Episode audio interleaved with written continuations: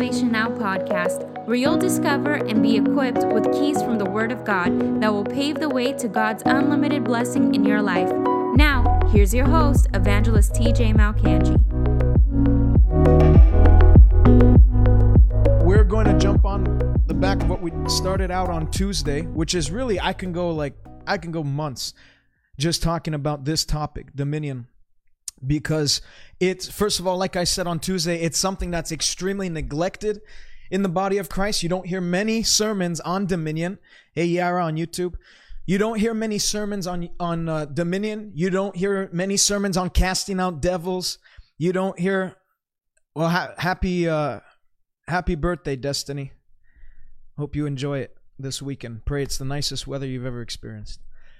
Um yeah, you don't hear many sermons on casting out devils. You don't hear many sermons on on on how to heal the sick, how to dominate over the devil in every area of life. And I there's one thing that gets me ticked off in Christian circles is that we've created this culture where believers, hey Isha, believers are going from deliverance service to deliverance service just being delivered from one problem only to fall into another ditch, only to fall into another ditch.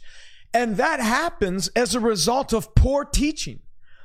Because uh, the Bible says in the book of Proverbs, a ruler who lacks understanding, and you can use in the same vein, a preacher who lacks understanding. Hey, Jamar, God bless you, man. A, a, a preacher who lacks understanding will be a great oppressor. So when there's leaders in the church that rise up or pe- people, teachers and teaching and doctrine that begins to invade the church that is not according to the word of God, that isn't gospel based, they don't have the understanding of God's way for doing things, it will create added oppression. A leader who lacks understanding is a great oppressor. So you'll actually do the opposite. You know, the Bible says, Jesus said in John 8 32, ye shall know the truth, and the truth is what will set you free. Not your emotions, not your perspective, not your intellectual guess or estimation. The truth and the truth alone, based on God's word, is what sets men free from all oppression of the devil. That's why when Jesus came to Nazareth in Mark chapter 6, his hometown, and he got there, and the Bible says that the people looked on him and said, Where did this man come from? And what wisdom is this that such power and, and miraculous works are done by his hands? So they didn't deny that Jesus operated in miracle power, but however, the Bible says they took offense at him, and Jesus looked on them and said, I, he, he marveled at their unbelief and said, because of the unbelief of the people, that he would go about in a circuit teaching. He marveled at their unbelief and said, A prophet is not without honor, honor except in his hometown. And he went about in the circuit in a circuit throughout their villages teaching. So, what does that tell you? Wherever there's unbelief in any area, you have a doubt concerning God's ability to provide. You have doubt concerning God's ability to heal. You have doubt concerning your dominion over the devil. You have doubt concerning, uh, you know, your, your, the forgiveness of your sins. You still live in a lifestyle of condemnation where you always feel the voice of, an, of the accuser of the brethren coming after you. The only way to break free from unbelief, the only way to break out of the, the, the, the reign of the devil in that area is by, Jesus told us, the Bible says he went about teaching. So when you're taught the word, when the word of God comes alive in your spirit, the Bible says in the book of Psalms 119, the entrance of his word brings light and it gives understanding to the simple. So God's word brings light. And we know from John chapter 1, in the beginning was the word and the Word was with God. The Word was God. He was in the beginning with God. And the Bible says that word is the life of men, and that life is light. And that light shines in darkness, and darkness could not comprehend it. So the light of God's word, the word of God, carries God's light.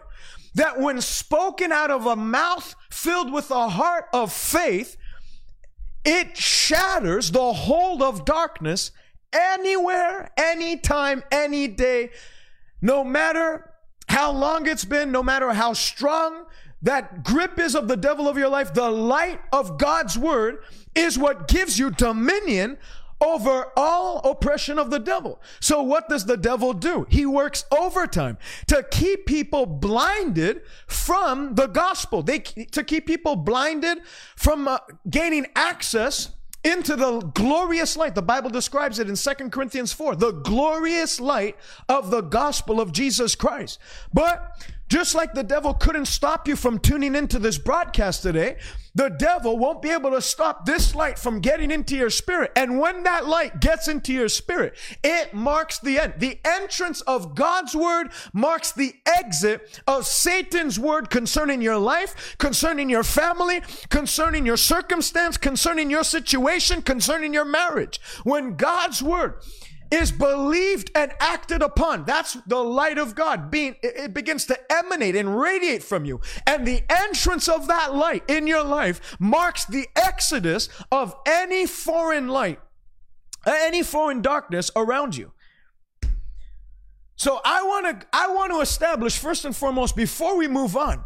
And if you haven't shared the broadcast, please share it and um, let's let's get this word out to as many people as possible. I always hear Isaiah Saldivar tell uh, when he does his broadcast, he says if you can share a video of a cat doing backflips, then surely you can share a video of the gospel going out. So, Shireen, if you're struggling today, this is the perfect place. God has God drew you to this broadcast to lead you out of a struggle into a struggle-free zone in life because it's possible. Don't let the devil deceive you that that's some uh, superficial, hopeful, motivational thing that we like to say. No, there is a struggle struggle-free zone in life, and God's going to lead you into it. The Bible says, Psalm 23, the Lord is my shepherd, I shall not lack. He leads me by still waters. He makes me to lie down in green pastures. Isaiah 48, 17, I am the Lord your God who teaches you to profit and leads you in the way you should go. Then your peace will be like a river and your righteousness like the waves waves of the sea. So, Shireen, stay on today. Hey, Patty, shared in NPR Florida. God bless you. All right.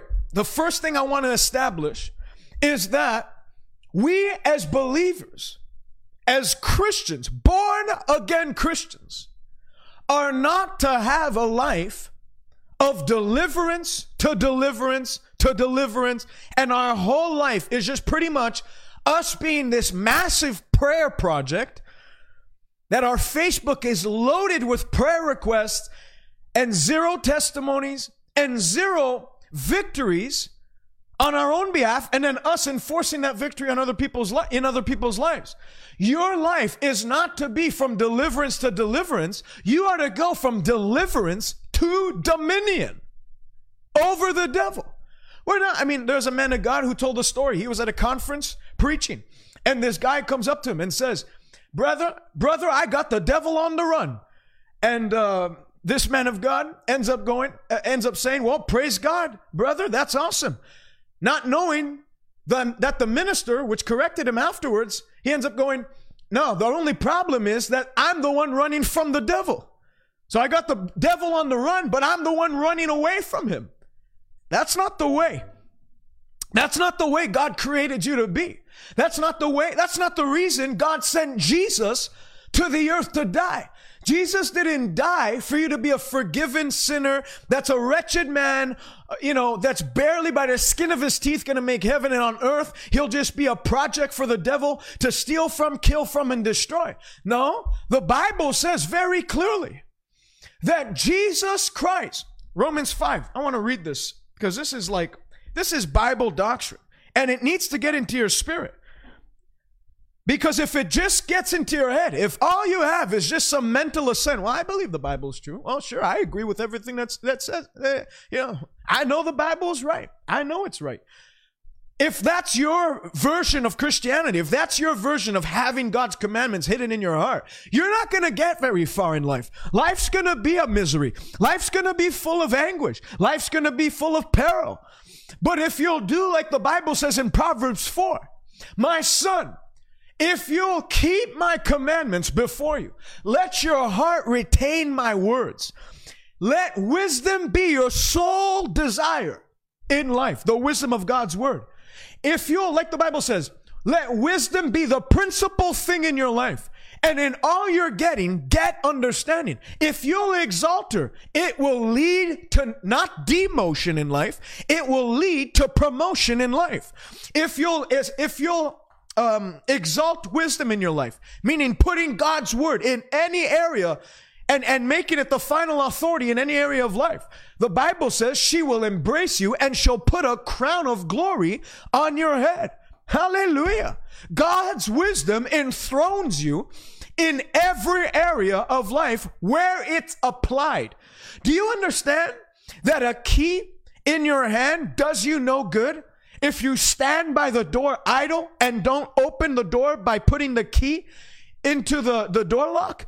Just standing by the door and waiting and believing God for doors to open without the application of that key. It won't lead you anywhere in life. You'll be, you'll live a life of frustration and stagnation. And that's the way a lot of believers live. They're born again. They've been given the keys of the kingdom of God. They've been given access into God's inheritance. Every spiritual blessing in heavenly places has been made available to them. Howbeit, they were waiting on God for breakthrough. They're waiting on God for deliverance. They're waiting on God to mark their day of salvation. They're waiting on God for some magic wand to come and strike their life where all of a sudden fireworks will break forth and, and, and, you know, it'll be their, their lucky day. Amen. No, not amen. Because there's no lucky day in life. Fools believe in luck. But wise men believe in cause and effect. Fools believe in luck. Wise men share this broadcast. This is going to be a, a, a mark a day of change in many lives. Fools believe in luck, but wise men believe in cause and effect.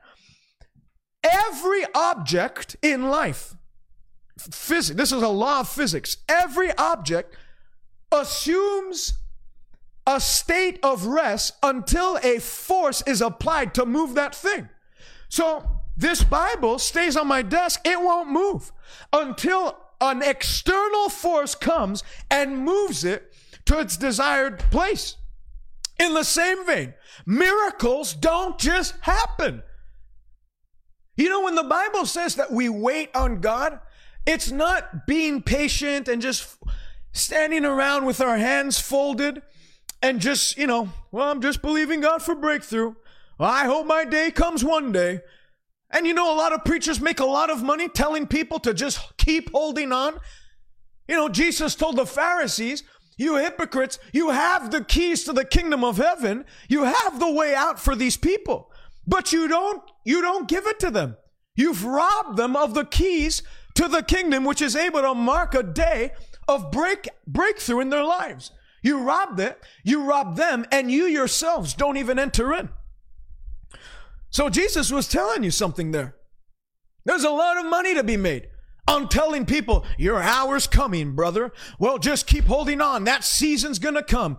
There's no, when you got saved, when you became a Christian, when Christ came and lived and now lives in you, when you stepped out of the domain of darkness, Colossians 1:13, the Bible says that Christ has delivered us or translated us out of the domain of darkness into the dominion of God's Son, the dominion of light, where, wherein we have redemption by his blood and the forgiveness of sins according to the riches of his glory. The moment you stepped out of darkness into light, the moment that you were raised with Christ, the moment you were seated with Christ in heavenly places, that marked your entrance into a new season where there's no dry seasons for the child of God.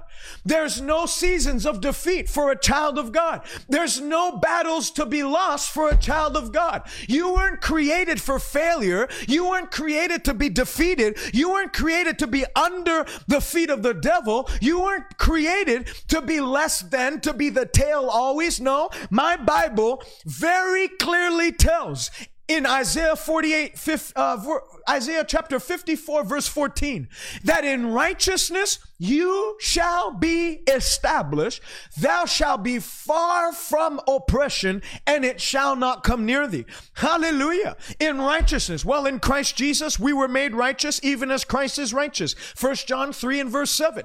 So in righteousness, the Bible says we are established. And it tells you what that establishing does. It's, I mean, get this ethereal, mystical form of Christianity out of your head where it's like, well, I'm a believer and I just feel his peace, but life looks no different than it, than what it was before. That's not the story of David when he caught the Holy Ghost, when the Spirit of God came mightily upon him. The Bible doesn't say, and the Spirit of God came on him, but ultimately David died a, a, a, living a life really of no relevance to his generation. His life really didn't look anything different after he was anointed from before he was anointed. No, the Bible says after he got anointed, God, that anointing establishes your dominion over the devil and over every attack of the devil. That when, when the, when David was faced with a lion that came to snatch a sheep out of his sheepfold, the Bible says he didn't stay idle and say, Well, I'm just praying. Let's just keep Hey, other sheep, why don't we gather around and let's just keep this sheep in prayer? Let's just lift our hands. Father, we pray for that sheep that he'd come back, that you'd open. No, the Bible says that he had an anointing that anytime a lion or a bear came and threatened his sheep, by that anointing, the anointing of God is not to cope with the devil's miseries in your life. The anointing of God is to establish total authority, dominion, and victory over all the power of the devil. The Bible says that Paul, having been anointed, just his handkerchiefs and aprons were casting out devils and were healing the sick. If the handkerchief, the residue of the anointing on Paul was able to cast out devils, to take charge in demonic networks and activities and regions so that he now became the main principality by the power of the Holy Spirit. If the residue of the anointing was able to do that, how much more shall the actual anointing of Jesus Christ Hallelujah. How much more shall the actual anointing? That's why Paul said Philippians 4:13. This isn't just to get you through your week. There's a lot of Christians that are just believing God to get through their week. Well, praise God, just believing that I'll make it this week. Hey, God didn't call you to just make it. God called you to be more than an overcomer, more than a conqueror through everything else that would otherwise bring through the things that would afflict and bring down a normal average human being, the Bible says you are in all these things more than a conqueror through Jesus Christ who loved you and gave himself up for, to, for you. You know, Christianity is not Jesus coming to paint a picture of what you can never have, but you're to hold it in high esteem. And it's some, you know, the gospels are some museum that, uh, that we should visit every so often to just, you know, soak in how great God's power worked through Jesus, the book of Acts, how great God's power worked through the apostles, and us just to sit back and say, man, I, I, wow, would it have been a thing for us to just be in those days to witness all the miracle works that Jesus did? Jesus himself said in John 14, 12, He said, He that believes on me, the works that ye see me do, you will do great also, and greater works shall you do because I'm going to the Father. He said, The works that you see me do, you will do. Not the works that you see me do. Don't go out and think that you'll have that type of dominion over the devil. Hey, I know I'm healing the sick. I know I've opened up blind, uh, blind eyes, but don't you even think for one moment that I'm going to give you any type of ability to do that, lest you should get high and exalted in your own minds no, the complete opposite. He said, if you'll believe in me, the very works that you see me do, not less than, greater works. I want you to write in the comment section as you're watching, I'm anointed for greater works. I am anointed for greater works. That's not just some, you know, crutch we lean on to get through the week. No, that is what Jesus said. And Jesus spoke. Whoever builds his life on my words, the floods might come, the rain might descend, and the wind might blow and beat against the house, but the house will be found standing at the end of it all. That's the difference between us and every other person on this earth. I might look like everybody else. I have skin. I have, I, you cut me open. I've got blood, but I'm telling you on the inside, there's a greater one that abides in me. Do not fear them, little children, for greater is he that lives in you than he that is in the world. The greater one lives in me. You got to live in the reality, the awareness of that reality. That's not some fairy tale. That is the truth of God's word. The greater one lives in me. The Holy Ghost lives in me. And because of that, I am an overcomer. No matter what comes my way, no matter how severe the attack is, no matter how long the attack's been coming, no matter how persevering the devil is, I am anointed to win every single time. You know that song, I think is Lil Jon. That song he used to sing. All I do is win. It, it's, it's actually more anointed than most worship songs. Because you have some worship songs that make you feel like if you have any victory, you should feel bad for it because victory is a sign of, of being against the will of God. How many of you know when you're doing everything right, the devil's going to see to it that your life looks like hell on earth? If uh, I, would be surprised if, if I was blessed because I'd have to think that maybe I'm doing something wrong, that the devil's leaving me alone. That's how the world speaks. That's how the, that's how the devil wants to get you to think. Well, how many of you know when you start doing things well and getting into the gospel? That's why people don't want to cast out devils because it's been taught. You know, every time I'd cast out a devil, it seems like it seems like either me, someone on my staff, or someone in my house would end up getting afflicted by a devil. We'd have a car accident. Someone would get sick in the family. So I just stay clear from it. Well, no wonder the devil's going to get you to think that because he doesn't want to be cast out of your meetings. He doesn't want to be cast out of your family. So he'll get you to think that if you cast me out, I'm coming for you. But my brother and sister, Hallelujah. He can mouth off all he wants. He can threaten you all his all he wants. But his, his threats are empty because the devil's not over your head. The devil's not eye to eye with you. The devil has been placed under your feet. Ephesians 2. He has seated us in Christ Jesus far above. I want you to write in the comment section again. I'm going to make you do this quite often today because it has you have to like take a step in declaring it it and, and writing it out because it's, it's a powerful ca- confession and declaration. I am far above where the devil's at. I am far above where the devil is located. I am far above. You know, you try and go into space without a spacesuit and then come out of the space station, you'll, you'll die very quickly and you'll be carried out into space. Never to be remembered, never, you'll, you'll, you'll, you'll, you'll just be a distant memory. Well, in the same vein, the devil doesn't have a spacesuit. I'm too far for him to, to achieve that level. Do you know why the devil hates you so much? Because when he Bible says it in Ezekiel 28 and in Isaiah 14. It talks about the fall of the devil. It talks about the demise of Satan. It talks about his his his his loss in the heavenlies. The Bible says that he was the most beautiful cherub. He was anointed far beyond any other angel, the strongest archangel there was in heaven. Bible says he was clothed in every jewel and in every um, piece of, of, of, of God's vast measure of jewels and, and, and treasury. He was, he was the, the anointed cherub, the Bible says. But, matter of fact, let's read it. Ezekiel 28. Ezekiel chapter 28. Thanks for joining me today. If you haven't uh, shared it, please share it and uh, get the word out. This will mark the devil's reign of terror over over people's lives today as they get the word of God in their spirits. Ezekiel 28. You are the this is God speaking of the devil. You are the seal of perfection. You were in Eden, full of wisdom and perfect in beauty. You were in Eden, the garden of God. Every precious stone was your clothing and covering. The sardius, topaz, the diamond. He was clothed in diamonds.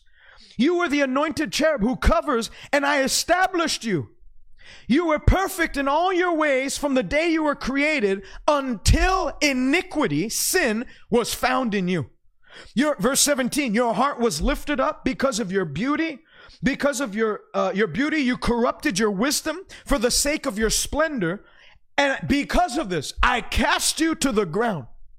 I cast, he was in the heavenlies. He was attending to God himself. But because sin was found in him, he said in Isaiah 14, he has said in his heart, I will establish my throne above the throne of God. I will exalt myself above the stars of heaven. I will, I'm, I will be like the most high, the devil says. I will be like the most high. Well, you ever wonder why the devil hates you so much? Because we're, Genesis 1. I'm going to read it too. I want you to get this, man not not as if I'm like just making it up. I want you to see from the Bible. Genesis 1:26. God creates every other being, and then in verse 26, creates all the creatures, all the all the beasts, all, all the animals, and verse 26 says this: "Let us now make man in our image. Let us make man in our image." God speaking. You're created in God's image. Let them have dominion. Sorry, let us make man in our image according to our likeness. Let us make let us have let them have dominion over the fish of the sea and over the birds of the air, over the cattle, over the, all the earth, over every creeping thing that creeps on the earth. So verse 27, God created man in his own image. In the image of God, he created him, male and female, he created them. And God blessed them and said to them, Be fruitful and multiply, fill the earth, ha- subdue it, have dominion. Oh, brethren, we're not called to, to walk in dominion. We're just called to be faithful and to just do our part. It's a mandate God gave man. Dominion's not an option, dominion is a command. Let them have dominion. I don't know about you. I don't want some of God's blessing. I don't want a little bit of God's blessing. I don't want 89% of God's blessing. I don't want my cup to be half full. David certainly didn't believe that way. When he said, I have been anointed with fresh oil. My cup runs over. In the New Living Translation, it says, My cup of blessing is overflowing. I don't want a bit of what God has for me. I want every single thing that God sent his son Jesus to spill blood for me to have. I don't treat the blessings of God as secondary. I don't treat them as some privilege for some people but ultimately we don't we can't have everything in life i don't treat the blessing of god if god's blessing was so valuable and he thought it so essential for me to have it and walk in it that he sent Jesus to spill his blood so that we who are far from God's blessing, we who are, the Bible says, alienated from the commonwealth of Israel. Bible says in Ephesians 2, we were alienated, we were without God, we were strangers to the covenants of promise, we were totally destitute and, and, and, and, and victims of the devil. But we who were far off by the blood of Jesus Christ, we have been brought near. Hallelujah. Jesus spilt his blood to bring you into the blessing of God, not only so that we can be redeemed from the curse of the law, but that we now, as the seed of Abraham, that the blessing of Abraham might come upon you. The blessing of Abraham isn't something that we should just treat, well, if it comes our way, then it comes our way. But ultimately, we're not prompt. No. If Christ shed his blood for me to have it, then there's no devil, there's nothing, there's no entity, nothing will get in my way from obtaining it. Colossians 1:12. The Bible says, thank, giving thanks unto the Father, as is it, as it is meet, who hath qualified us to be partakers of his inheritance in light. God has qualified you and I to partake of this blessing of having dominion over the devil and taking charge in life. Not for us. You know, there's too many believers that are in perpetual defeat that it's one ditch to another. How many of you know? Anytime there's a mountaintop, there's always a valley that we got to experience. That's not what the Bible teaches. Second Corinthians 3:18. The Bible says we all with unveiled faces are being transformed as we behold him in a mirror, which the Bible says in James chapter 1 verse 22 that the word of God is the mirror for our lives. This book is a mirror for us to look in and see the way God has created us to be, to see our inheritance, to see what God sees us as. This is, the Bible describes itself as a mirror. When you look into it, just like you look at your natural face and you can see what your natural face looks like, when you look into the spiritual mirror, you start to see the way your spirit, your being, your inner man looks like. I might be.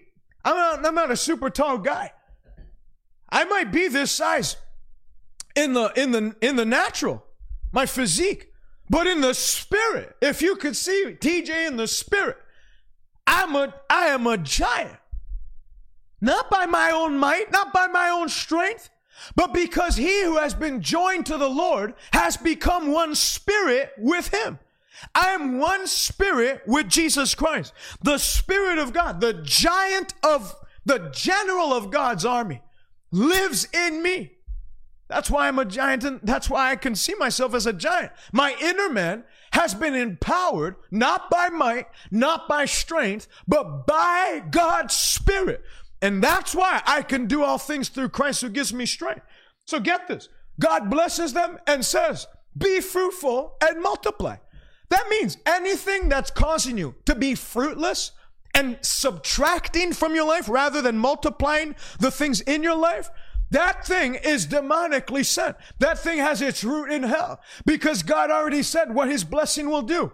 It'll cause you to be fruitful even in times of unfruitfulness, even in times where it seems like the world has shut down, like this time, where businesses are starting to close down, where, where, you know, people are more depressed than ever.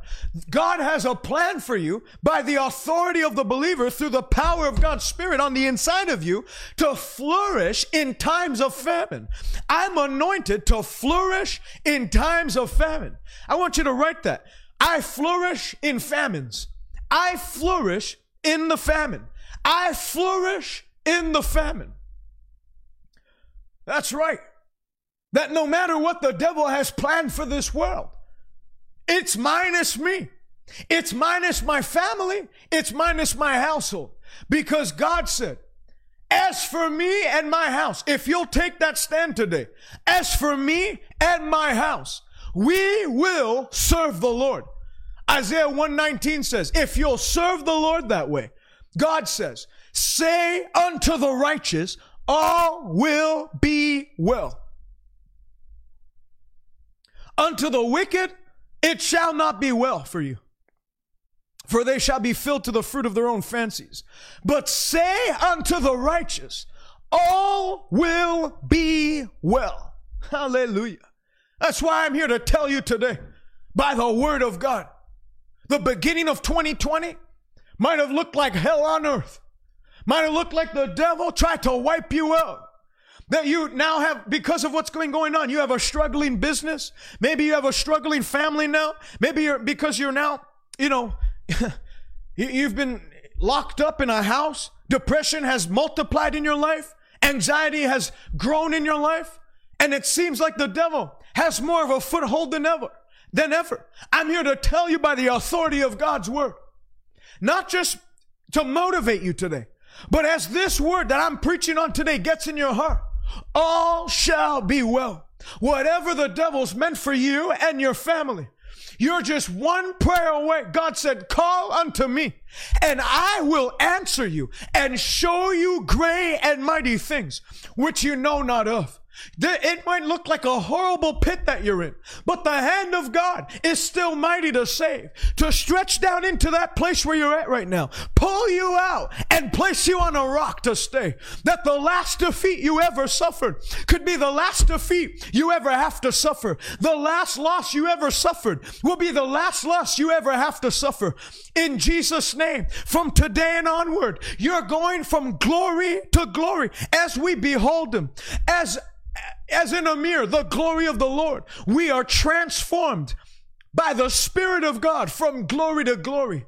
From today, you're going from glory to glory, from victory to victory, and from strength to strength, whether the devil likes it or not, because you've been anointed to be above and not beneath. You've been anointed, Luke chapter 10 and verse 17, uh, verse 19, and behold, I give you power and authority over all the power of the devil to tread upon serpents and to tread upon scorpions and nothing and nothing and nothing, not some things and nothing shall by any means harm you.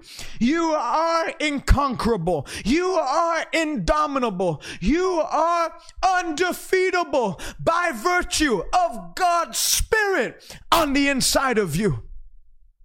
And then I tell you, not only, not only, not only are you going to break free from, from whatever's holding you down today, but like I said, you're going from needing deliverance to carrying dominion over the things that used to dominate you.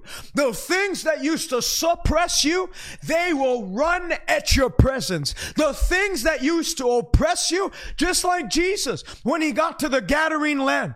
And the Bible says when his foot hit the ground, that demon power, that man that carried 2,000 demons, the Bible says we are legion for we are many. The moment that man heard the footstep of Jesus. He came before Jesus, bowed his face to the ground, and said, Have you come to torment me before the time? The things that used to torment you from today onward, you're going to torment by the power of the Holy Ghost in you. The things that used to hold you down, you're going to start to restrain in your own family. You're going to start to resist in your own community, in your own region, and in your country in the name of Jesus Christ.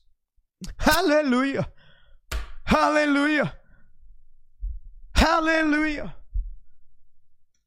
Let them be blessed and have dominion over all the things of the earth. Psalm 8. The Bible says, What is man that you take thought of him?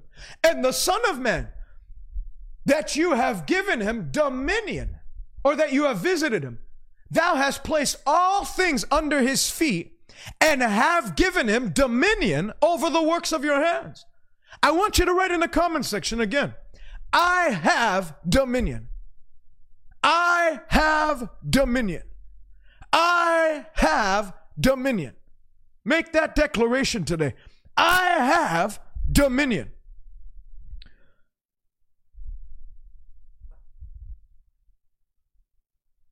Ephesians 4 the Bible says that because of that dominion, we now share in the life of God. When you put off, I want you to get this. Salvation is much more than just forgiving sin. Salvation is the putting off of your old man. It's the putting, a lot of Christians, they do that. They put off the old man. How many of you know we need to crucify our passions and our desires with Christ at that cross? That's very true. The Bible says we're no longer to walk in the deeds of the flesh, but we're to walk in the spirit and to live in the spirit. That's very true. Jesus, and I preach it just as strong as anybody else. The Bible says you are to what? Come unto me, deny yourself, pick up your cross and follow me. I have a hundred percent, I stand by that message. I believe that in order to be saved, you have to come to the cross and lay your burden at the cross. But let me, let, let me tell you something. We as believers are not just to stay at the cross.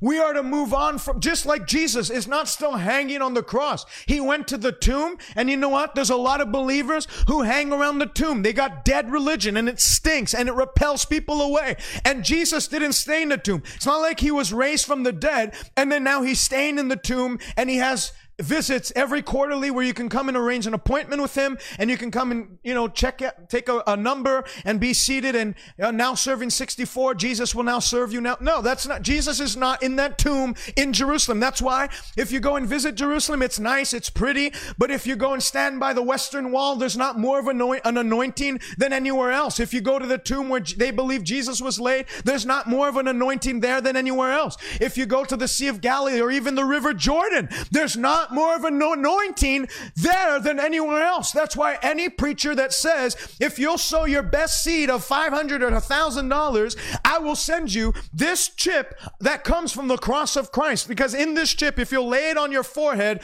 it'll cause all depression to flee. It, it, uh, here's a bottle, a vial of the Sea of Galilee, the water from the Sea of Galilee, that if you'll apply it to that area on your skin that has dryness or any type of eczema, the dryness will leave. They try and make it so that the anointing's in a thing where that's what the Old Testament taught. There was the anointed vessels, there was the anointed, there was the t- ark of the tabernacle. But like I said on Tuesday, that when Jesus died and rose again, and he said it was finished, the veil of the temple was wrought, was, was torn from top to bottom. And now the presence of God does not abide in things. The presence of God abides in me. That's why there's more anointing in my left pinky toe than there is in the western Wall in Jerusalem. It's a nice place to visit. It's a great historical place, but the anointing broke free from that place 2,000 years ago. And the Bible says that if that same spirit raised Christ Jesus from the dead, he lives in you, he will quicken your mortal body to walk like Christ walked, to talk like Christ talked, and to have dominion the same way Jesus had dominion on the earth. Well, if you'll sow your best gift today, I'll send you this mud that comes from the Dead Sea, that if you'll put it on that back pain, I tell you, no, Jesus didn't say, Go ye therefore into all the world, but hold on, let me package these survival kits that have uh, a mixture of things from the Red Sea, things from the Dead Sea, things from the Jordan River. And as you go, I want you to no, don't go in, don't don't go without them, because if you're if you're not equipped with these things, you won't be able to get the gospel. No, he said, as you go, hallelujah, as you go. Ye shall cast out devils. Ye will pick up deadly serpents. Ye will lay hands on the sick, and the sick will recover. These hands are registered weapons in heaven and on earth. These hands are loaded and are carriers of divine power that hold dominion over sickness and over disease. These hands are a threat to the devil's plot and schemes for my generation. And your hands are the same. That's why the, there's so many denominations in the faith that the devil gets them to believe that there's no power in the laying on of hands. That's why they get them to believe that, it, uh, I mean, you hear some people pray, even preachers. They get to the end of their prayer, and what do they say? And in thy name we pray, amen in thy name, did thy die for you? Did thy take stripes on his back for you? Did Jesus say, if you'll pray in thy name, then you shall have whatsoever you ask? Or did he say, if you'll pray anything in my name, in the name of Jesus? And that's what I'm going to get to on ways to enforce dominion. I titled this today, How to Enforce Your Dominion on the Earth. Well, number one, to enforce your dominion. The number one weapon God gave you. The name of Jesus is a threat and horror to the camp of the devil.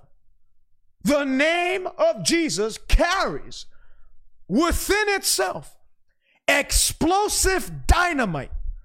Powerful, it's like a C4, and your mouth is the detonator. A C4 explosive by itself doesn't do much. But if you have C4 and a detonator, you can do a lot of damage. In the same vein, the name of Jesus is like C4. And when you speak it out of your mouth, you detonate that C4 in the environment where the devil's trying to, to keep you struggling. And when you give that decree out in the name of Jesus, Acts chapter 3, look at what happens. The Bible says that the disciples, John and, and Peter, were going to prayer at the hour of prayer. And there was there a man whom they laid daily at the gate called Beautiful. And this man was a crippled from his mother's womb who had never walked. And he seen Peter and John about to enter into the temple, looked on them and said, and asked of alms, asked for donations. Peter and John looked to them and said, Silver and gold we don't have. Meaning, that wasn't them saying we don't have money, we're poor. How many of you know if you serve Christ, you'll be poor? That's not what Jesus was, uh, that's not what Peter and John were saying. They were saying, we don't have enough silver and we don't have enough gold in the world. If we were to mine every mining and excavate all the gold of this world, there's not enough gold to heal you of paralysis. In 2020, there's still not enough money. With all the money that's thrown at research for these things, there's not enough money to cure someone who has some sort of neural disorder, neural disorder that causes him to be a cripple in his legs. Howbeit, they didn't end there. Silver and gold we have not, but such as we do have, give we unto thee. In the name of Jesus Christ, I say unto you, get up and walk. And they grabbed them, they grabbed him and lifted him up by his right hand. The Bible says immediately his ankle bones received strength and his feet were strengthened. And he began to leap, run, and praise God as they entered into the temple. Well, that, you know, that happens in a church. That happens in a, if you had an outdoor meeting with a lot of people watching and that, that sort of thing happened, you would get a crowd that would rush rush in together and that's exactly what happened the bible says when the people saw the man who was lame they knew who he was they all knew who he was when they saw him clinging to peter and john and walking they all in one accord rushed to where peter and john was and they were marveling at them Oh, these must be holy apostles. Oh, this must be a prophet. Oh, praise God. This must be some special individual whom God's hand is heavier on them than anyone else. No. Oh, that's what they thought. But what did Peter and John say? Why are you looking at us as though by our own godliness or power, our own special anointing or some specialty, why look on us as though we had the, sea, the water from the Sea of Galilee to do this? No, they said, it's the faith in his name. Through faith in the name of Jesus, this man stands here well and sound perfect and whole in the presence of you all. The name of Jesus, just like Zika mosquito, when there was that Zika outbreak and the Zika mosquito carried Zika within itself, that if it if it injected you, if it pierced you, if it drew, it retracted blood from you, you then got infected with Zika. In the same vein, the name of Jesus carries power in it that when released, it dominates the atmosphere and clears out every foreign substance from your life. The name of Jesus. I mean, you look at it in, uh, in what happens after that miracle. The Sanhedrin, the religious order of the day, end up gathering Peter and John. And after having whipped them, they commanded them, don't teach or preach in that name. Why do you think the devil hates that name so much? I'll give you an explanation of that. If you grew up in school, you were eight years old, nine years old, and at your elementary school, there was this like big bully that always stole your lunch every day, beat you up, and left you bruised and wounded. Then you went to high school, hoping that he'd go to a different high school. But he still Went to, he's like, he was following your, your academia, the academia around. He just went everywhere you went, like a, a plague, a thorn in your flesh. And you get to high school hoping this guy's not there. And then all of a sudden, as they take attendance on that first day of high school, his name pops up and you cringe in your seat. Man. And you have to go through high school now with this guy. Then 15 years later, they send you an invitation. for your high school reunion. And all throughout high school, he beat you up. All throughout high school, was just, it's like you thought he would mature, but nothing ever matured. And finally, come your high school reunion, 15 years after that, you go back and you're hoping this guy's not going to show up, but you want to see some other friends that you grew up with. You want to see where they're at. You want to reminisce on old times. And then you get to the place where the, the hall where the reunion's at.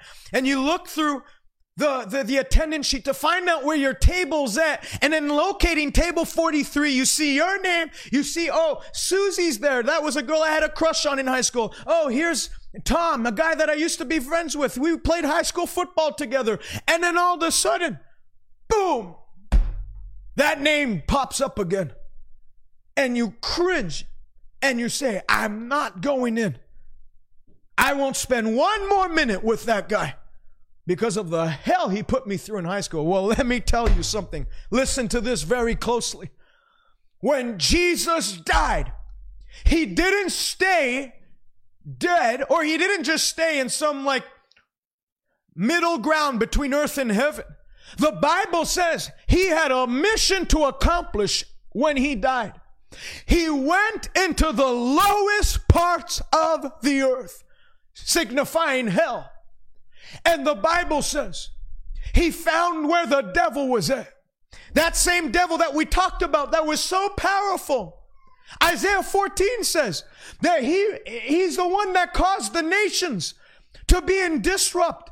The nations that he disrupted the nations. He's the one that caused the nations to be a wilderness. He's the one that caused cities that were prosperous to be a dry, desolate land. The Bible says he's the one that was like cause ha- havoc on the earth.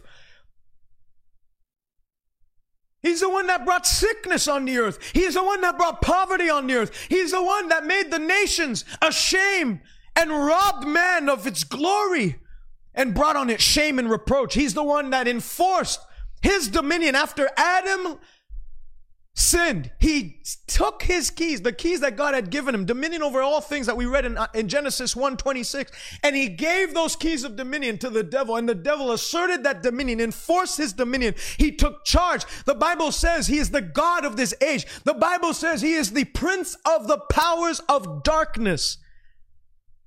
But when Christ died, he went into the lowest.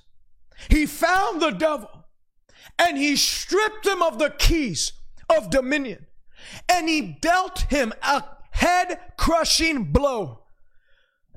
Cracked his head open in fulfillment of Genesis, which says, Satan, you have bruised man's heel, but one is coming after who will crush your head.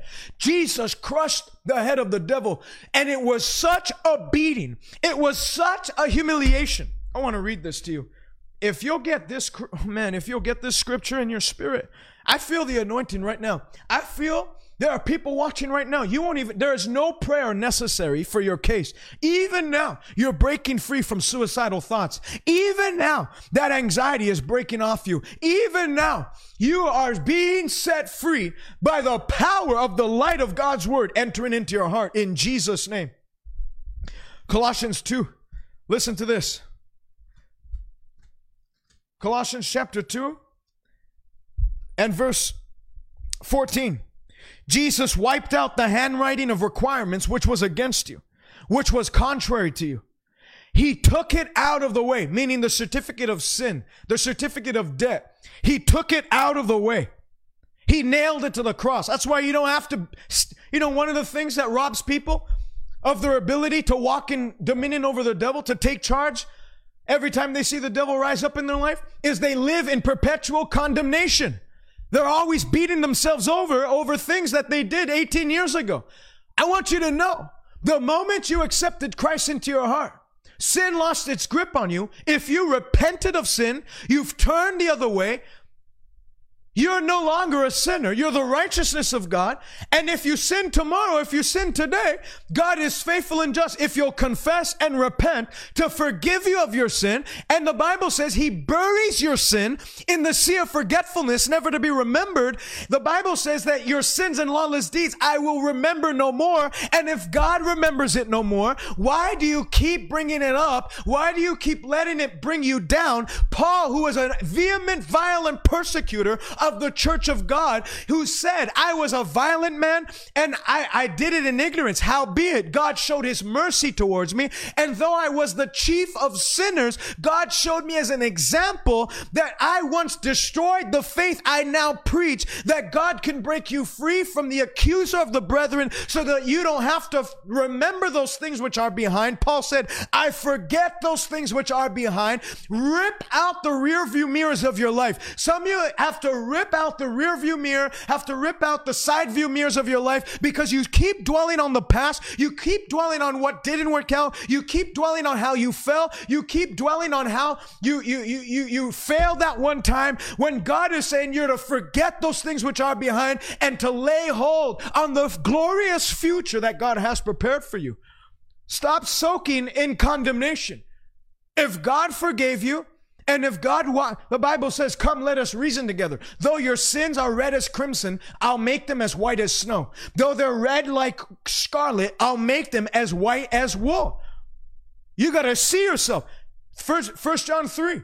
Beloved, if our heart does not condemn us, then we have confidence before God. And whatever we ask of him, we receive because, why? Because we keep his commandments and do those things which are pleasing in his sight. I'm not saying you sin, keep on sinning, and uh, you know ultimately God will turn a blind eye. No. Matter of fact, f- uh, Psalm 50 says that um, how is it that you take my commandments in your mouth and you hold my word to your lips, seeing that you cast my word behind you and you trample on my commandments?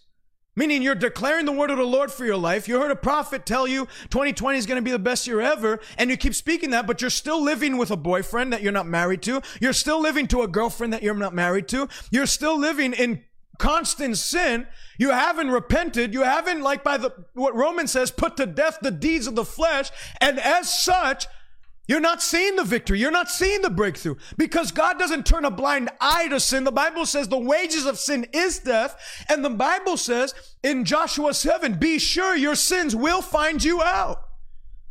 I'm talking to you today that if you've repented of sin, you don't have to remember. If you sinned up until 1 p.m. today, but today you mark a change. Today you choose. I'm not walking with the devil. I'm not obeying the devil. I'm not presenting myself as a slave to sin anymore. I'm breaking free from sin. I present myself now reckoned dead to sin, but alive to God, and I'm going to live for Him. For the Lamb of God came to take my sin away, and I'm not going to live for something God came to take from me. I'm going to live for Him and for the things that He caused in Christ Jesus to come into my possession. That's who I'm talking to. If you live like that, you don't have to remember the thing. The, you don't have to remember the past. Behold, I'm doing a new thing. Regard not the former things. Do not remember the things of old. I am doing a new thing, and now it shall spring forth. God wants to do a new thing. He wants to bring you into a land flowing with milk and honey. That's not talking about heaven. Canaan is not a, an image of heaven. Canaan is a type and a shadow of what the life of a believer is after he's left Egypt, puts sin behind him, and follows God's commandments diligently and faithfully. That's what Canaan is. And it's a land flowing with milk and honey. God has a place for you in that land. But you got to stop living in condemnation of the past. That's what gets that's why people have no confidence in dealing with the devil. I mean, you look at in Acts chapter 17. The Bible, Acts chapter 19, the Bible says there were seven sons of Sceva who were Jewish exorcists who went about casting out devils. They tried to cast out the devil in the name of Jesus, whom Paul preached. But they didn't have a relationship with Jesus. They weren't saved. They weren't born again. They weren't living for God. They were trying to take advantage of God's blessing without submitting to God's demands and requirements first. They were trying to take advantage of the dominion bestowed on a Bible believing, righteous believer while living unrighteous and while living outside of the covenant. You can't partake of the covenant terms unless you subscribe to the terms and conditions of the covenant. Within our covenant that Christ packaged for us is dominion over the devil. But before you can walk in its blessing, you have to subscribe to the terms and conditions, like when you download an app on your computer. it always asks you, do you agree to the terms and conditions? And before you can click install, you have to uh, put a check mark there, or else it won't download. In the same vein, some of you have to s- subscribe today. I'm gonna, I'm gonna live for God, whether the devil likes it, whether my family likes it. You know, when David went out to defeat Goliath, it wasn't the devil that tried to stop him, it was his own family members. Some of you might even come from a religion that if you called yourself a Christian, all hell would break through, break, break free in your family. They would never talk to you again. Well, that's what the Bible says. When Jesus said, if you want to come after me, you're to pick up your cross, deny yourself. Deny it. That's what Elisha did. When Elijah came and put the mantle on him and said, Follow me, he went back home. He burnt his oxen. He burnt his business and he created a big feast announcing to his town, I'm leaving my old life behind. I have decided to follow Jesus and there's no turning back. That's going to be you today. You've tried to serve God before in your own power and it hasn't happened. You fell back. You're, you're living lukewarm. Well, today, God's going to put a fire in you where you're gonna you're, the fire that god puts on you today will never go out in the name of jesus christ. In the name of jesus christ. So those jewish exorcists try to cast out the devil what ends up happening? The demon looked at him and said paul i know. Jesus i know. Who the heck are you? And the man in whom the evil spirit was leaped on him prevailed against them and he overpowered them, beating them so that they fled the house naked and wounded. But you notice what the Bible says the demon said about Jesus? I know Jesus, meaning I recognize the authority and dominion Jesus carries. What did that demon say about? And it didn't just say Jesus. It didn't say Jesus I know and Paul. Well, Paul I still have charge over in some ways. Jesus I know, and the same way I know Jesus, I know Paul. Is your name notorious in hell? That the second your feet land on the ground in the morning? You know, there was a guy who got saved in Enoch Adeboye's church. He's a minister in Nigeria. And he was a high level witch in Nigeria who was like, I don't know if he was like a witch doctor or something, but he was a high level witch. And he said, uh, when he got saved, part of his testimony, anytime Enoch Adeboye woke up in the morning, we knew every, we could have put a log at every time he woke up because the moment his alarm clock went off and his feet hit the ground, we all woke up. Anyone that was truly tapped into the to, to the demonic power, the moment he woke up, we knew that was when our day began. We knew that was when our day began.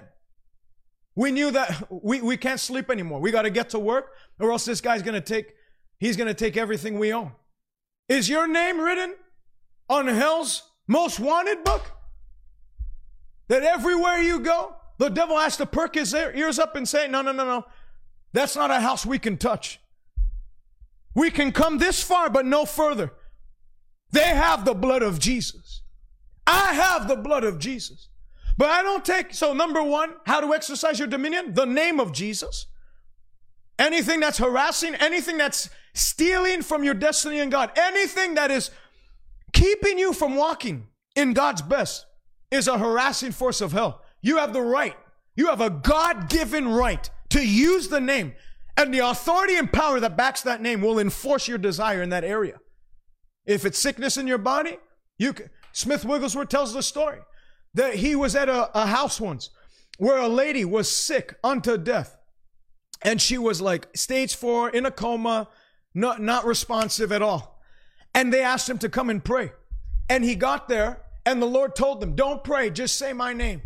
And so he said, Everyone here, let's gather together and just speak the name of Jesus. Sing out the name of Jesus. As he did, they a glory hit the room where they all fell on their faces. And he looked up and he saw the girl, the lady that was plagued with cancer, saw her get up, who had, was in a coma and was like dying, get up out of like raise up from her sick bed and begin to say, I see his face. He's standing at the foot of the bed. I see his face. And she who was dying was restored back to life by the just by mentioning the name of Jesus. I said it before. When that bully, when that man comes to his high school reunion and he saw the bully, his name seated at his table, and he said, I'm not going in. Why do you think? The devil hates the mention of the name because just the mention of the name of Jesus reminds him of the butt whooping he took 2,000 years ago at the cross. Verse 15, I was reading before, Colossians 2:15. Jesus disarmed. Not Jesus will disarmed. Not Jesus is still working to disarm principalities and powers. You have to get that religious mindset out of your brain, out of your mind that we're working for dominion. We're working for victory. No, we have dominion and we have the victory. He has disarmed principalities and powers and made a public show of him openly. A humiliation of hell. You know what that tells? If you study the actual verse, it's trying to paint a picture back in the day when a, an army would prevail against another army. They would take the main leaders, whatever survival survivors there were, they would strip them naked and they would go back home and in their main city, let's say Rome had a big a big victory that they had gained. They would take the survivors, the prisoners of war, strip them naked and parade them as they march back into the city in victory in a victory parade and people would like throw tomatoes at them. People would would spit at them. People would do all kinds of stuff because they were prisoners of war. And uh, they treated them very badly. In the same vein paul's trying to paint a picture that when jesus crushed satan's head he picked him up by the like when you pick up a dog or you pick up a cat by the neck or whatever like a dog will pick up its its baby from the neck. Jesus picked the devil up by the neck and paraded him in in the heavenlies on the earth and in hell and showed him, This is your master. And the same thing, the same way I've treated him, I'm releasing an army that I'm going to equip with my name. That at the mention of my name, the same power that's defeated him will crush each and every one of your heads. Jesus has disarmed. And when you speak his name, you enforce that victory that was won at the cross. Number two, the blood of Jesus Christ. The blood of Jesus marks out our victory on the earth. I'm marked with the blood. If the blood of a natural lamb was able to thwart off the death angel, how much more in Exodus 12? How much more shall the blood of Christ mark us out on the earth, and keep us protected and have dominion over any destructive force. If the natural lamb, how much blood shall the blood, how much more shall the actual blood of Jesus settle our dominion over the devil on the earth? You know what the Bible says? When God called Moses, he said, I'm sending you back to, to Egypt and I will make you a God unto Pharaoh. Pharaoh represents the devil, and God said, I'm going to make you, Moses, a man like God unto Pharaoh. Meaning the same way the devil sees God, because of the blood of Jesus over you, and because of our regenerate spirit, he now sees us as, as though God were walking on the earth. It's like when, you know, in royal families, if you belong to the royal family of England or the royal family of Wales, your child carries just as much power, just as much influence, just as much anything. The prince carries just as much as the king. Whatever the prince says, the king the king agrees with and the king the king will enforce. In the same vein, as a child, if, I mean, if they have affluence, if they have influence, if they have power and authority to do things, being the, the prince of the of uh, the Prince of England or the Prince of Wales, how much more shall we, children of God, princes and princesses in the kingdom of God, have that same level of dominion as though God Himself. You know, that's what exousia is. That's what authority means in the original Greek delegated authority. It means as though God were doing it Himself. as if God were standing in your in your stead. You're just you're just taking God's position on the earth to enforce what God already said in heaven. And the blood of Jesus not only marks you out, but everywhere you go, you have a covering of the blood. You bear in your body the mark of the Lord Jesus Christ. And no man can ever, no devil can trouble you any longer. And then number three, and I'll finish with this three ways to enforce dominion. Number three is your tongue, your voice. Your voice. You can't stay silent. Psalm 81 I am the Lord who brought you out of the land of Egypt. Open up your mouth wide, and I will fill it. Until you open your mouth, God has nothing to fill. A closed mouth is a closed destiny. The power of life and death is in your tongue. You enforce your God given. God created you in his likeness. And the same way God has a creative force in his mouth that when he releases words, they go to work for him. When you release words backed by the word, it goes to work for you. Job 22 Thou shalt declare a thing, and it shall be established, and light will shine on your word, on your ways. You have to declare until you speak things, you'll never see things change. Moses, go and tell Pharaoh to let my people go. And he goes into Pharaoh's courts, a fugitive. You want to talk about boldness? His head was wanted 40 years ago for what he had done to an Egyptian. And he goes in, fired up. Because what had God, what had God told him? I'll make you a god unto Pharaoh. So he believed the word. He knew I have I have charge over Pharaoh. Pharaoh has no charge over me. So he went in and he spoke, let my people go. Did Pharaoh let the people go on day one? No. Took many days before he let him go. But he kept speaking until he saw a shift and he started to see things work for him. You don't stop speaking until you start seeing. Jesus spoke to the fig tree. And then he said, Have faith in God. The same way I spoke to this fig tree, you will say unto mountains in life, problems, unmovable circumstances, you will say to them, Be thou uprooted and cast into the sea.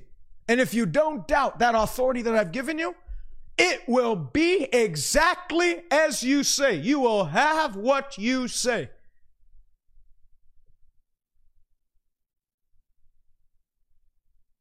You will say.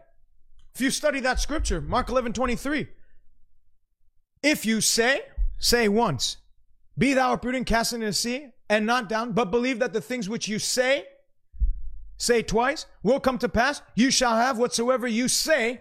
Three. Three times he said, say. He said, and believe once.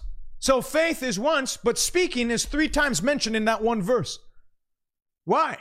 Because it doesn't really matter what you believe until you actually speak.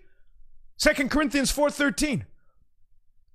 The Bible says, "We having the same spirit of faith just as they did. They believe and spoke, therefore we believe and also speak. Faith without works is dead. And the work of faith is not just acting on God's word, but it's the declaration of God's word. When Paul was shipwrecked, for many days they were roaming on the sea. And the Bible says that the people's hope was all given up. They, they hadn't seen the sun in like 14 days. Paul has a, a dream that night. An angel comes to him and says, the, There will be no loss of life, only of the ship. But God has preserved you and also everyone else on this ship. There'll be no loss of life. And so he, he gets up the next day and addresses the people. Tells them, I believe God that it shall be exactly as I've been told. And he kept speaking that. It'll be exactly as I've been told. And what ended up happening? Not one life was lost. Not one life was lost. And they got to Malta without any deaths. Well, you got to start speaking the same way. I believe God that it shall be exactly as I've been told. If God said, by his stripes I'm healed, and he bore my sickness and carried my pains, I believe God that it shall be exactly as I've been told. If God said that in righteousness I shall be I'll, I'll be established and I'll be far from terror, it shall not come near me, then it shall be exactly as I've been told. God will confirm the word of his servants and he will establish the message of his messengers. Isaiah 44 26, who, who confirms the word of his servants and performs the counsel of his messengers. God has nothing to confirm and has nothing to perform until you speak. Ezekiel, look at these dry bones. Can they live again? I don't know. God, you do something about it. No, no, no. Prophesy to the dry bones. Prophesy to these dry bones. Tell them to live again. Stop looking to God for, for Him to do everything. God has given you a voice. That when you when you speak, you know what prophecy is? It's you speaking the word of God. It's lending your voice to the Word of God with a heart convinced that what His Word says is true. That's what prophecy is. Well, I'm just waiting for God to do it. Amen. God will, in His timing. God's, that's what Ezekiel did. Oh, can these dry bones live again? God, why don't you show us? No, no, no. I'm not going to do it. You do it. You address the situation. You speak to the mountain. You speak to the spirit of death trying to kill you. You speak to that suicidal spirit trying to get you to kill yourself. You speak to the demon of anxiety that gives you panic attacks. Don't always. Jesus looked at the storm and he spoke to the storm. Can these dry bones live again? You might be experiencing the driest season of your life. But if you're expecting God to just at random start raining on you his blessing, you're going to wait till you're going to die cursed. But if you'll today lend your voice to the word of God, dry bones, hear the word of the Lord. Ye shall live again. I will not die. I shall live and declare the work of the Lord dry bones. That failing business springs back to life again. That job that I, they're saying I might lose, everyone else might lose it, but I will not lose a job. For I dwell under the shelter of the Most High God. I abide under the protection of the Almighty. And I will say of my God, He is my refuge. He is my fortress. He is my God in whom I trust. Surely he will deliver me from the perilous pestilence. He will deliver me from the, the snare of the fowler. The, the Bible says in Psalm 91, the arrow might fly by day. Yeah, things might go on in this world. The Bible says peril, pestilence might stalk in darkness. Yeah, they might even have 10 more pandemics before 2030. Howbeit, these evils shall not approach me. For I have made the Lord my dwelling place, even the most high my, my place of refuge. No evil shall befall me, nor shall any plague come near my tent. For he gives his angels charge over my life to guard me and bear me up in all my ways.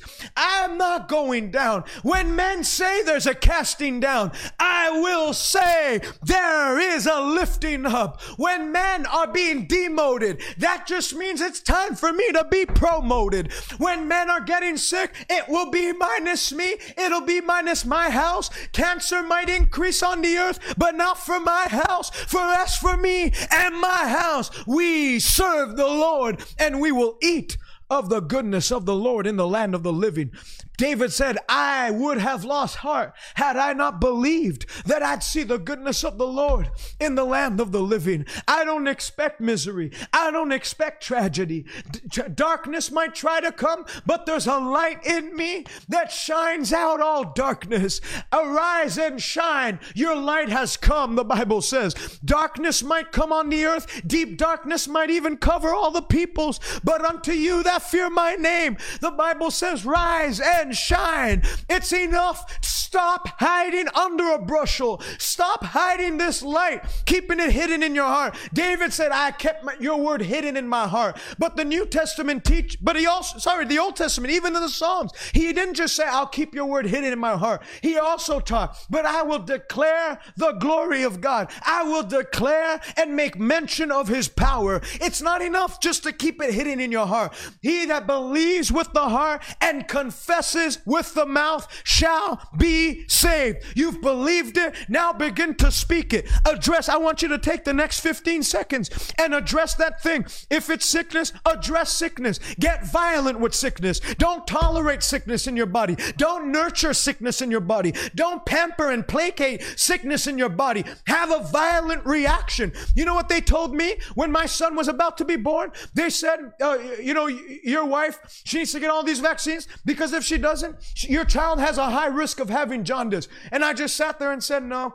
And then she said, let me tell you, your child will probably have jaundice. The nurse said this, full of the devil. I mean, what kind of nurse says that? Your child will most likely have jaundice. A, a, a lot of children have it. And when she brought my child in the mix, I spoke up. I didn't stay silent. Silence is the voice of unbelief, but faith speaks. Faith is expressed by violent, forceful words. Ecclesiastes says, how forcible are right words. And when she said that, something rose up in me, my lion nature, because the Bible says the righteous are as bold as a lion. I, some boldness rose up in me and said, Listen here, lady, my child, not only will he not have jaundice, he'll never even know what jaundice is. I'm not saying jaundice doesn't exist. I'm just saying, my child, it's an impossibility with my child to have jaundice because he is sanctified by my life. And let me tell you, when the CLSC nurse came, five days after my wife got out of the hospital, uh, to, to examine our baby. They came to do all the tests and stuff. They came and they, she said, I'm not even going to test your child for jaundice because there, she said this. Matter, I, I forgot to say, when that nurse said that, I said there's a 0% chance my child has jaundice. Well, when that nurse came and took my child in her arms and went to examine, she said, you know what? I'm not even going to test him for jaundice. There's a 0% chance your child has jaundice. You want to know why? Because when God, Hallelujah. When you stand up for the word of God, God will stand up for you. And when God stands up, all your enemies arrayed against your life, every adversary will be scattered. For God has said in his word, I will contend with them that contend with thee. I will contend. I will fight for, for you in all your battles. Stand still and see the salvation of the Lord. Hey! Rohondo saparigia tradoso. I want you to address that situation even now. I want you to, as if the devil were looking at you. You know, when Smith Wigglesworth, they brought him a dead baby once and he kicked the baby and they asked him why, and the baby came back to life. And they said, Why'd you kick the baby? Because I got so irritated with the spirit of death, I kicked it out of him. You gotta, you gotta see whatever's harassing you. It's not the hand of God. God doesn't harass. Every good and perfect uh, gift comes down from the Father of lights. God is for you, not against you. But the thing that's coming against you, the thing that's trying to suppress, the thing that's trying to make life a living hell on the earth is the devil. But you can't tolerate, you can't be a gentleman because the devil certainly ain't going to be a gentleman with you. The kingdom of heaven suffers violence. You got to get a little violent. You know, the Bible's full of stories of people getting violent and saying, I refuse to stay down. I refuse to give up and quit. I refuse to stay down. I refuse to be defeated. I refuse. He that began a good work in me, he shall complete it. That woman with the issue of blood, for her to press through the crowd and touch the hem of Jesus' garment, that took a high level of violence because had she been found, she would have been executed on the spot. But she said, I refuse to stay sick another day in my life. I've tried the world's way. I've tried doctors. I've tried everything and it ain't working for me. But there's still one name I can call on. There's still a hem of a garment that you can reach and grab and take and seize today. That the same virtue that flowed into her body that put the flow of blood of 12 years to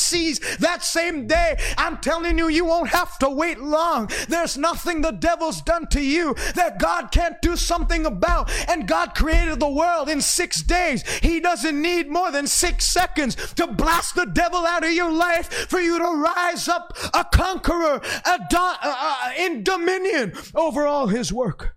Hallelujah. Yeah, stop putting up with it. Stop just tolerating. Stop being a North American pansy Christian.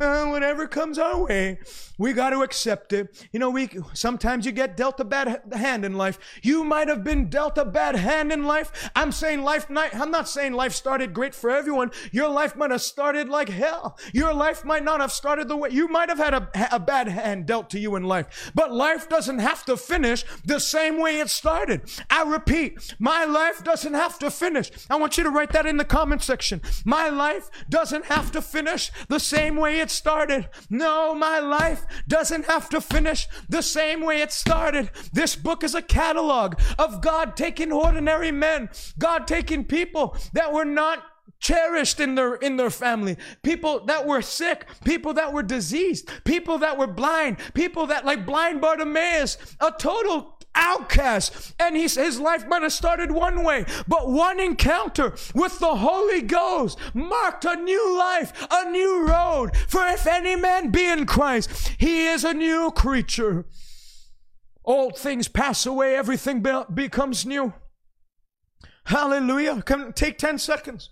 I want you to address that thing in your life. I want you to address that poverty in your life. I want you to address that depression in your life. No, you're not destined for depression. God said if you'll hate lawlessness and love righteousness, He'll anoint you with the oil of gladness above everybody else. There's an oil called gladness. They, everybody loves these essential oils. If you'll put this essential oils on your nostrils, you'll breathe clearer. If you put this essential oil on the back of your neck, you'll think better. If you put this essential oil on your, uh, you know, on your, your, your chest, you'll be able to, I don't know, they, they come up with all kinds of stuff. Well, I tell you, there's a higher oil than the essential oil, the oil of the Holy Ghost. And God said, if you'll love righteousness and hate lawlessness, He'll anoint you with the oil of gladness, the oil that makes joy, the oil that generates joy, irrespective of your circumstance, irrespective of your pain, irrespective of the pain of your past, irrespective of what the devil's trying to throw at you. Jesus said, it doesn't matter if all hell breaks loose. He said, I will build my church and you are, you belong to the church and you are the church. And God's already said, I'm committed to building you. And if God said, I'll build you, what kind of idiot, what kind of dummy can set itself against the thing God's building and prevail? When God said it's time to build, nothing can deconstruct, nothing can destroy. The thief comes to steal, kill, and destroy. But Jesus said, I've come to give you life and my life more abundantly. Matter of fact, when the Sanhedrin was about to beat, they were going to even imprison Peter and John. Gamaliel stood up and said, Take heed to these men, leave them alone. For if this plan and this purpose is of God, you cannot overthrow it. My life is God's plan and it can't be overthrown. When I walk in line with His word, I can't be overthrown. I can't be defeated. I can't be, I can't be overcome. No, I belong to the family of overcomers. Hallelujah. Hallelujah. Hallelujah. If you're here today, you're not a Christian. You're not saved. Not only will you live on, on earth miserable, but you'll go to hell. There's a heaven to gain and a, hell to sh- a hell to shun. But it takes your choice. God doesn't send anyone to hell. People send themselves to hell. People choose to go to hell by rejecting Jesus Christ. Jesus said, I have come to my own, and my own did not receive. But to as many as did receive, To them gave he power to become children of God. You're not automatically a child of God. The world loves to sell that lie. We're all children of God. Amen. No, we're not all children of God. You're either a child of the devil when you're when you don't when you're uh, out of covenant when you don't you've not been forgiven you're not in right standing with god you haven't received christ into your heart the bible says you're a child of the devil. But there's a way to become a child of god. And the way that happens is when you you make a stand today. You take a, a decision. You commit yourself. ABC, admit you're a sinner, believe on the gospel, and then confess with your mouth Jesus is Lord and consecrate and commit your life to God from this day forward. If you want to do that today, maybe you have once upon a time, but you've fallen away, you've strayed away. You've you've together become a you know you've like a sheep you've strayed away from the fold.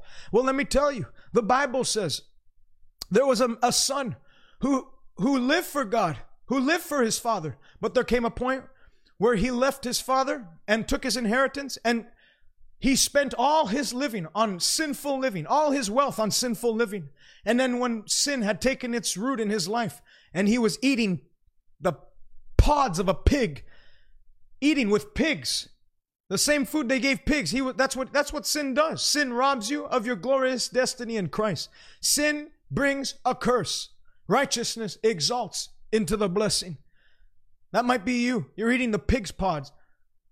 You're eating, you're totally disconnected from anything that looks like a blessing. Foreign to the life of God. Well, that's not time to beat yourself up. God's calling you home today. God's calling you home today. like that prodigal son, he reasoned within himself and he said, I will go back to my father. I pray that's the cry of your heart. I will go back to my Father. And the Bible says, The one who comes to me, God said, I will no wise cast out. God's not angry with you. God is not angry with you. We're in the day of God's favor. The ark door is still open, and there's still time to repent and believe. Because there will be a day where the trumpet will sound, and the dead in Christ will rise first, and we who are alive will be caught up together to meet him in the Lord, in the air in the Lord and so we shall be always. I don't want to miss that boat. I don't want you to miss that boat. God paid too high of a price to, to, to have you go to hell. Make heaven. Make that your priority today. I'm going to make heaven. And you'll see when you do, and you make a decision to live holy, you make a decision to keep God's commandments, dominion over the devil is the easiest sweatless, sweat free thing that you can ever do. So I want you to pray this prayer from the bottom of your heart. Say this with me. Say, Father, in Jesus' name, I believe in my heart that God raised Jesus from the dead. And I confess with my mouth, Jesus is Lord. Come live in my heart. Where I was weak, make me strong. Fill me with your Holy Spirit. Turn my life around. Let old things pass away, and from today, everything become new. Heaven will be my home. God is now my Father, and I'm never going back. Never, never, never. Forward onlys. Forward always. Backwards never. In Jesus' name, amen. If you prayed that prayer, I want you to go on my website, salvationnow.ca and fill up the first link that pops up. It's I just got saved. Fill up the form. I want to get something to you free of charge, a way of saying welcome to the family of God, a Bible and some material that'll greatly bless you. That's salvationnow.ca. I just got saved. If you don't go to church, go to church this Sunday. If you have a if there's a Friday service, go to church this Friday. Find a Bible believing church. If you live on the South Shore, uh, if you live the, in Montreal, Good News Chapel in Montreal, Quebec is the place to be. That's the church I go to. Whenever I'm not traveling, I'm there every single week without error. And anytime the doors are open because I love the house of God. And you can only flourish. Psalm 92 They that plant their feet in the house of God will flourish in the courts of God. Don't believe the lie of this generation that you don't need to go to church. Church is in our hearts. That Okay, I believe it. Yes, we are the church. I am the church. But we need to gather in corporate worship. There's something about gathering together with the people of God where two or three are gathered together in my name, there I am in their midst. The presence of God is felt tangibly in a greater measure. So find a church, a Bible believing, miracle working church, and uh, just start attending this Sunday. Thanks for joining me. Uh, if you'd like to give today, you can go to salvationnow.ca slash give. And uh, you can give at whatever level you want. You can give one time, you can give monthly. And I want to thank you in advance for standing with us. I appreciate all of our partners. You guys are great. We've had several people come on board. That's right, Frank, Frank, Frankia. Don't forsake the assembly. Darren, you can go on our website, salvationnow.ca slash give, and there's PayPal. So you can you can give through there if you'd like to. Thank you in advance, man. Appreciate your partnering with us. Hey Valerie, Frankia, Melissa, Liz, God bless you all. If you haven't shared the broadcast, please share it. This broadcast is going to help a lot of people. And you know what? Let me pray for you. If you, like I said, if you'd like to give, salvationnow.ca slash give. Ask the Holy Spirit what He'd have you to give. You know, that's scriptural. First Corinthians. Yeah, Darren, we have PayPal on, on um, salvationnow.ca. We have the option for PayPal. Um, ask the Holy Spirit what He would have you give. That's scriptural. The Bible says, let each man give as he has purposed in his heart. So ask the Holy Spirit, Lord, help me to give today an offering that would bring glory to you. And uh, I don't force anyone to give. You give at your own discretion. And uh, remember, giving is not to bless me. Giving is not to bless a ministry. Giving is not to support a ministry. Giving is ultimately to tie your finances in with the work of God in deep appreciation for what God has done for you. I do not I don't have Cash App in the United in the United States. They have Cash App. I'm based in Canada. Canada does not have Cash App. Cash App. I wish we did because it's such a uh, phenomenal platform, but we do not support Cash App. Cash App. Liz, you messed me up with Cash App. Now I'm reading Cash App, and I'm going to say Cash App probably the rest of my life. Cash App. Um, we don't have it yet in Canada. For some, obviously, there's probably some legal business behind that, but uh, you can give if you're a U.S. giver, you can give on our website, salvationnow.ca slash give. We have we give through Subsplash and through PayPal, which are both American companies. And uh, whatever you give will be converted into Canadian and stuff. You don't have to worry about that. Destiny, happy birthday again.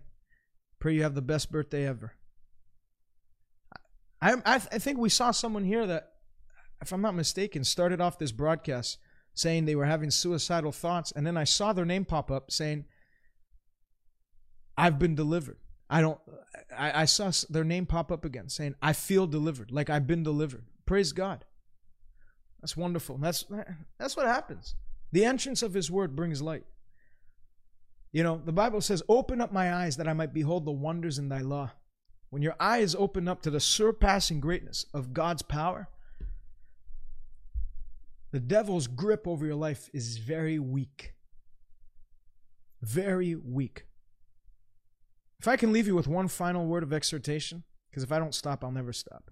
But one final, I always tell my wife, I'm going to try and keep these broadcasts to one hour, 40 minutes later. One final word of exhortation. I want you to see yourself, though, though whatever you feel like it or not, see yourself the way God sees you. Greater is he that lives in you. If God be for me, and God's not only for you, God is in you, who can be against you? With them is the hand of flesh, with me is the hand of God, who helps us to fight our battles. See yourself as being a partaker of the divine nature. Paul said, It is no longer I who lives. Stop saying, I, you know, I'm the old me, you know. Sometimes the old me likes to come up and rear his. No, I'm not me anymore. Old things have passed away. I have been crucified with, with Christ. It's no longer I who lives. Christ now lives in me. And the life I now live, I live by faith in the Son of God who lived and died for me. Do you know where they got the term Christian? Fun fact it means little Christ. You know why? Because they had seen Christ operate casting out devils, healing the sick. And then when he died, rose again, and they thought they had finally ridden the world of their problem because they couldn't stand Jesus because he was robbing all the crowds from the religious folk. And then all of a sudden, a new group of people rise up. Ordinary men, Peter and John, untrained, uneducated men. Guy named Stephen, a server at tables. A guy named Philip, who nobody, he was virtually unknown. All of a sudden, these men rise up. And the same work, the same miracles, the same power at work in Christ was at work in them. And they said, These look like little Christs. Little Christ, Christians. You have to see yourself like that. You know, the end times is going to be full. The Bible says in Obadiah 121 And out of Zion, the church, there shall proceed deliverers. You've been delivered to be a deliverer, a little s savior to your generation. You're not Jesus Christ the Savior. You're a, you have Christ in you, and now He has empowered you to be a little s Savior, a deliverer to your generation, to break others free from the same things that you've been broken free from. So don't waste your don't waste that power just talking about it. Go and do it. I told you today, you have the name of Jesus, you have the blood of Jesus, and you have the your mouth to enforce dominion on the earth.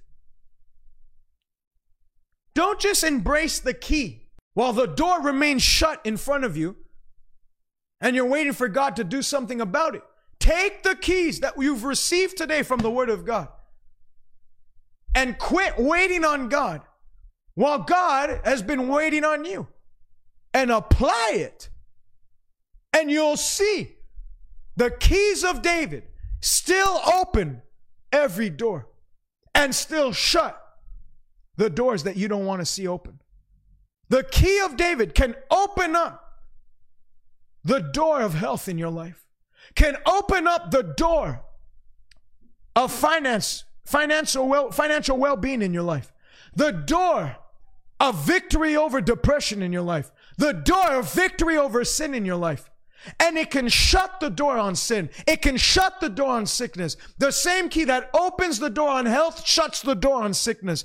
The same key that opens the door to life shuts the door to death. Death. The same key that opens the door to God's holiness working through you shuts the door to addiction, shuts the door to sin, shuts the door to habitual, perpetual sin. You hold the keys of you have the keys of the kingdom. Don't just cherish them and hang them on your well and say, hey, I have the keys of the kingdom. Whatever I bind, actually bind. That's awesome, Chelsea. Chelsea wrote, I started an at home fellowship after being encouraged by your videos. Praise the Lord. That encourages me. That's what I want. To mobilize people. That's awesome. All right. Well, like I said, if you'd like to give, salvationnow.ca slash give. If I don't stop, I'll never stop. We'll be back on Tuesday, 1 p.m. If you haven't shared the broadcast, please share it. You'll be a great help to me. And uh, until next time, may goodness, mercy follow you all the days of your life. If you don't follow me on Instagram at TJ Malcangi, follow me on Instagram. I share, you know, our our uh, broadcast promos before they go up, and also, you know, pictures of our travels and life and all that. So if you're interested in connecting. If you don't like me, don't follow me because it'll be like the worst thing ever. You're just gonna see me all the time, and why would you want that if you don't like me? But if you do like, if you do uh, feel like God has knitted you into our life and ministry, that'd be a great place to follow us. We also have a Twitter. I tweet here and there. So um, thank you, Shireen. Thank you, Destiny. Patty, thanks for sh- staying on. Frankie, thank, thanks for staying on. God bless you all. Israel, Love you guys. Till next time, I'll see you. Stay connected with us by visiting us on Twitter, Instagram, or Facebook by searching at TJ Malcangi, or visit us online www.salvationnow.ca. God bless you, and until next time.